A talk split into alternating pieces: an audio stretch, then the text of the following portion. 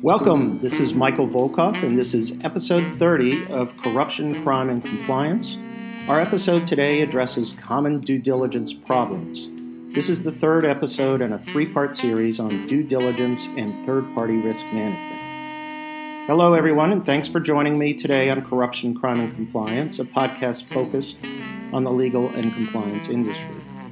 Before getting started, I wanted to remind you that the Volkov Law Group can help you and your company to design and implement third party due diligence programs to mitigate corruption and other risks.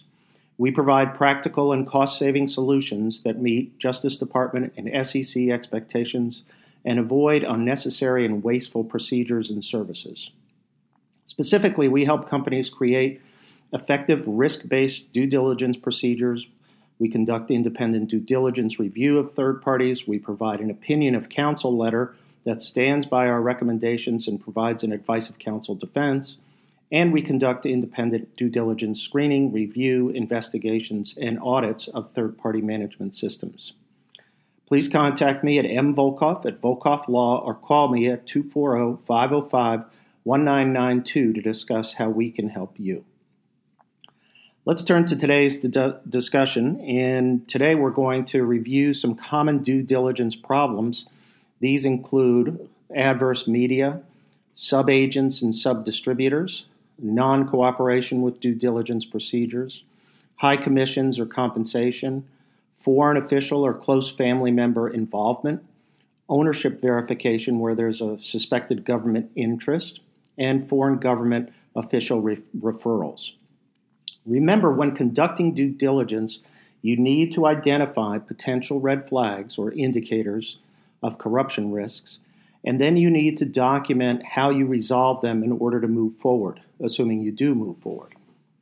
Red flags can be resolved by further investigation and factual development or mitigation strategies and approaches. Keep in mind the case of Robert Bourke, a famous FCPA defendant who was convicted, convicted and sentenced to one year in prison based on evidence of unresolved red flags, from which the jury was instructed that they were able to infer that Bourke knew, in quotes, that payments he was making were going to ultimately be paid to a foreign official for bribery. There are a number of tools that can be used in due diligence to resolve red flags and mitigate risks. Let's review some of those tools before we get started on the specific problem areas. First, we use obviously a questionnaire, which is electronic or written and provides information that we can then verify uh, or not verify um, concerning a potential third party. And we use basic screening tools from uh, open source intelligence databases. We also use standard contractual requirements, which include representations and warranties certifying compliance with anti corruption laws, the right to audit a third party, to terminate a contract when a company has reason to believe the third party is engaged in corrupt or law breaking behavior. Now, in response to specific red flags, we also have what I call the red flag situational tools, and those include additional fact factual investigation and focused due diligence. And that may, it, the first step I always uh, tell people is if you have a, to find out something from somebody, first ask them about it and see what their explanation is. If you're uncomfortable doing that, you can, yes, try to investigate around that person, but it's always best to ask the candidate uh, directly the question. We also have other types of tools and mitigation strategies uh, invoicing to payment requirements, where we require detailed invoices from a third party that require a description of services that are in great detail, and make the payment to the third party contingent on a detailed description and proper invoicing procedures. And then we can review this internal control to make sure uh, that the approval of the invoices is done properly. We also can use tailored contractual representations and warranties. I always say to be creative with your contracting because you can address specific concerns that you may have by requiring a specific representation and warranty. For example, if you're concerned about whether or not there is some government official ownership in a, a particular third party, have them certify to that specifically that there is no government ownership uh, beyond the standard representations and warranties. Or denial of involvement, let's say in a corruption scandal that's reported in the local media. Have them represent and warrant as to that. Uh, always think creatively. Anything that bothers you, make sure that you put it into the contract if it fits. Other tools that you can use to sort of mitigate uh, risk further is to update your due diligence on six month intervals, schedule compliance or financial audits, have the uh, third party execute uh, an agent code of conduct. Um, use advice of counsel memorandum from outside counsel, which we often provide for clients. Uh, and this provides an additional layer of protection because not only did you review uh, the third party risk in connection with your internal processes, but you had uh, us review it as well. So now let's get to some of the common due diligence problems. And this is not an exhaustive list, believe me, but these tend to be some of the ones that we spend the most time on uh, in doing due diligence. Uh, first is adverse media. In conducting this due diligence, it is common to identify adverse media reports about a company, its owners, or principals, or even uh, family members. Uh, and it could mean alleged involvement in bribery, other types of misconduct, money laundering, and a host of sort of political controversial issues. Um, when reviewing foreign adverse media reports, it's always important to assess the source of those reports, the nature of the allegations, and the specific facts. Some foreign press sources are not very reliable and often represent uh, specific political interests that may be against or aligned against your uh, third party candidate or family members associated with your third party candidate. So, for that reason, I'm reluctant to credit such reports without further investigation. And in responding, obviously, you ask the candidate. This is an example of where you ask and tell them, look, we have these adverse media reports. Can you explain these and what is going on?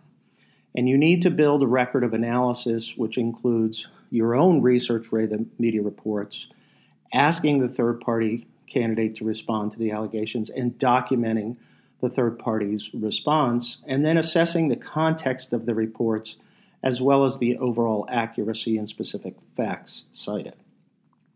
When allegations of misconduct are made, it's important to determine the accuracy by asking if the person or entity was ever formally charged with wrongdoing, whether there are multiple media sources that corroborate the reports, or in many cases, they there are many media outlets that just repeat an allegation that's made by one outlet and then just repeat them over and over. I found that in India, for example, to be very true. And it's always the important considering how much time has passed from the alleged wrongdoing.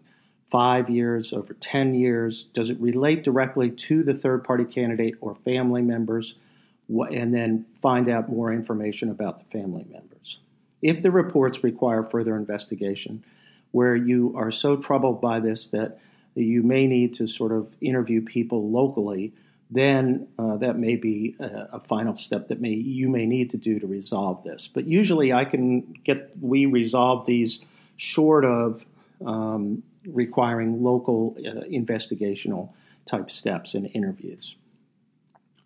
Okay, let's go to the second one, which is subagents and subdistributors. In the high tech and healthcare markets, for example, we often face due diligence issues where an agent or distributor relies upon a network of subagents or subdistributors. Uh, in many cases, the subagents or subdistributors are not directly in contract with you, the company uh, re- representative, who is employing the agent or the distributor. Now, this raises a lot of issues. Depending on the leverage that a company may have, some companies will require prior approval before an agent or distributor can employ a subagent or subdistributor. And then, even though you're not in um, privity with them, in contract with them, you can at least find out basic information and run some checks on them. That tends to be burdensome, but also uh, many companies don't have that kind of leverage. Um, and so, in some cases, the company may be limited to a different tack in terms of a pre approval requirement, where they may be uh, limited to imposing contractual requirements and representations by the agent or distributor to conduct their own due diligence on subagents or subdistributors. This can get uh, very complex, um, and usually uh, you may have layers or really so many subagents or subdistributors, particularly in the healthcare market, for example, in China, where you'll have maybe one sub-agent or sub-distributor who deals with one hospital. Um, and that can be very complex as you try to resolve these issues. But some companies, if they have the leverage, will conduct due diligence of subagents and sub-distributors based on the risk ranking or sampling profiles. That's another way to sort of limit the burden is try to use uh, risk ranking uh, sort of profiles and characteristics of the subagents and sub distributors because if they're not involved in that many sales, then uh, the risk is very uh, low. Uh, in addition, companies also will conduct audits of subagents and sub distributors and secure authority to do so, you know, in the contractual ne- negotiations uh, you, with the agent or the distributor, who in turn is required to get those uh, requirements in their contracts that allow you to do something. Um, but this is a tough issue and it requires um, a lot of careful work and it requires sampling, it requires risk ranking, and determine where your real risk lies. Let's go to another one uh, non cooperation. What happens if your third party candidate refuses to complete a due diligence questionnaire? Uh, we had a situation once where they would only answer six questions, and it was in Russia, or decide they're only going to provide certain limited types of information, or they claim that local laws prohibit them from providing such information. Now, assuming my first question in this situation is uh, I always check to make sure that there's no language or culture barrier that prevents the third party candidate from understanding exactly what the due diligence process requires. Sometimes it's a language and culture issue where they think that you're going to engage in an investigation uh, and that they don't understand the limits of it, or that it's an open source intelligence type of investigation, that you're not going to be talking to confidential business um, associates or anything like that if the third party on, and a lot of times we're able to resolve this issue through that. But if the third party understands exactly what is occurring and refuses to provide information, then the question for the company becomes very simple. Is this somebody that you really want to do business with? If they're willing to not cooperate on a questionnaire, what do you think they're going to be like to do business with? Before walking away from the situation, it's helpful, though, uh, to collect information from the, uh, the internet, open source intelligence sources uh, concerning the individual or company to understand why they may be refusing to disclose information. Next issue is high commissions and compensation for agents. When reviewing a proposed contract and due diligence for a third party agent, on occasion we see high commissions or changes or contingent char- uh, I'm sorry, high commissions or charges or contingent charges on securing approval of a transaction within a short period of time. These arrangements obviously raise corruption risks. High priced commissions, payments to be viewed uh, have to be viewed in relation to the overall value of the product or the service. A, for example, a $1 million success fee in the context of a $2 billion transaction may be less risky on the face of it in that specific context. It's important to review the nature and the value of the services the agent or distributor, is proposing to provide. Is the compensation, for example, commensurate with documented services and market uh, comparability given the context of the transaction? The difficulty really occurs when you have an agent who has high level contacts and he or she is valuable because of those contacts. Now, there's nothing inherently wrong about such a situation, but the risks have to be managed. In these cases, the compensation has to be commensurate with the value of the services to be provided, especially in the context of the overall transaction. In my view, the company has to include strict or tough contractual provisions that require a detailed listing of the services that the third party provides, review of the invoice, and strict payment policies to require uh, documentation before getting paid. There are obviously other tools available to, to reduce the risk, and that includes monitoring of the agent's activities, audit of the charges and expenses, additional training, certifications and compliance remain, reminders, and obviously updating and refreshing of due diligence. The next issue is when you have foreign official involvement in the third party, meaning an ownership uh, where the foreign, there's foreign government ownership interests and whether or not they can survive due diligence review. Take, for example, a third party entity in the Middle East that is partially owned by a member of a royal family who serves as the Minister of Education in a Middle East country. This is not an unusual situation to have such crossover. The FCPA guidance issued in 2012 provided a specific hypothetical right on this point and suggests that the following conditions can adequately mitigate risks. If the foreign official is directly involved in the government award of contracts or regulating the company's business, then that third party setup is generally not going to work. On the other hand, if the foreign official is in an unrelated part of the government, then it can work with certain conditions. So, in other words, where the third party has an ownership interest, let's say by the Minister of Education, but the business itself is completely separate from any educational interest or any educational government uh, overview or control in any sense.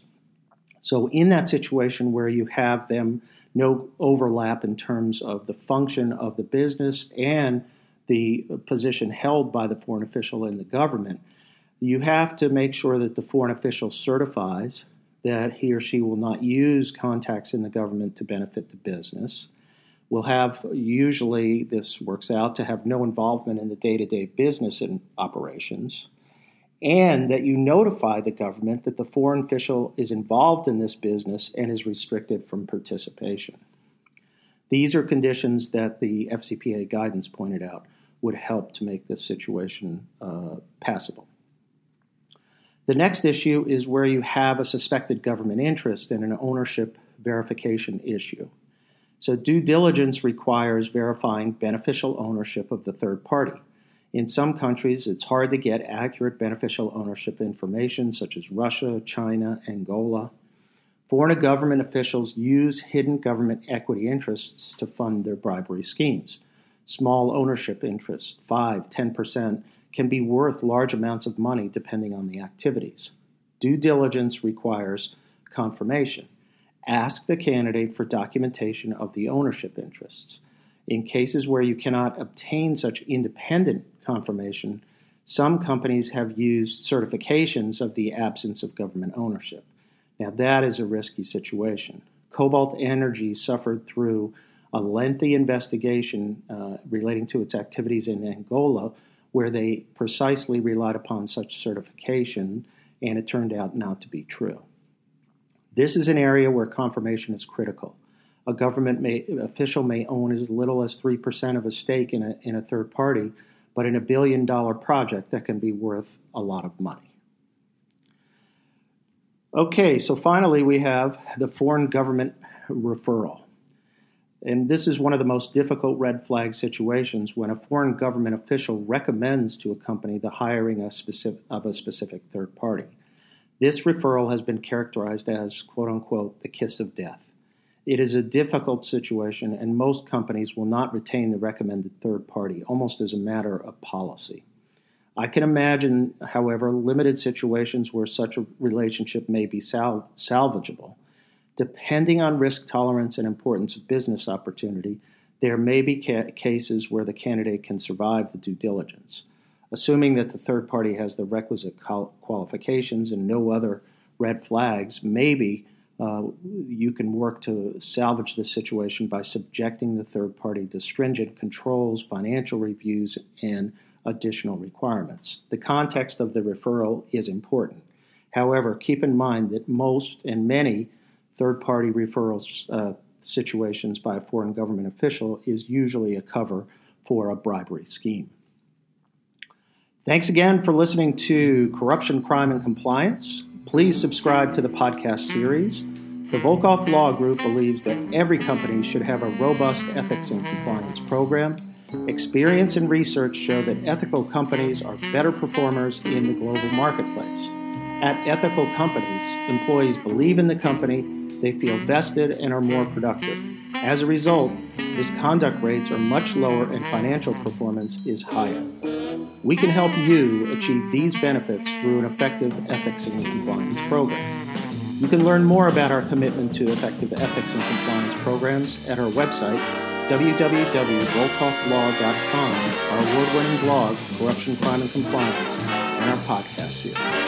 You can contact me at my email address, mvolkov at let us know how we can help you achieve your goals.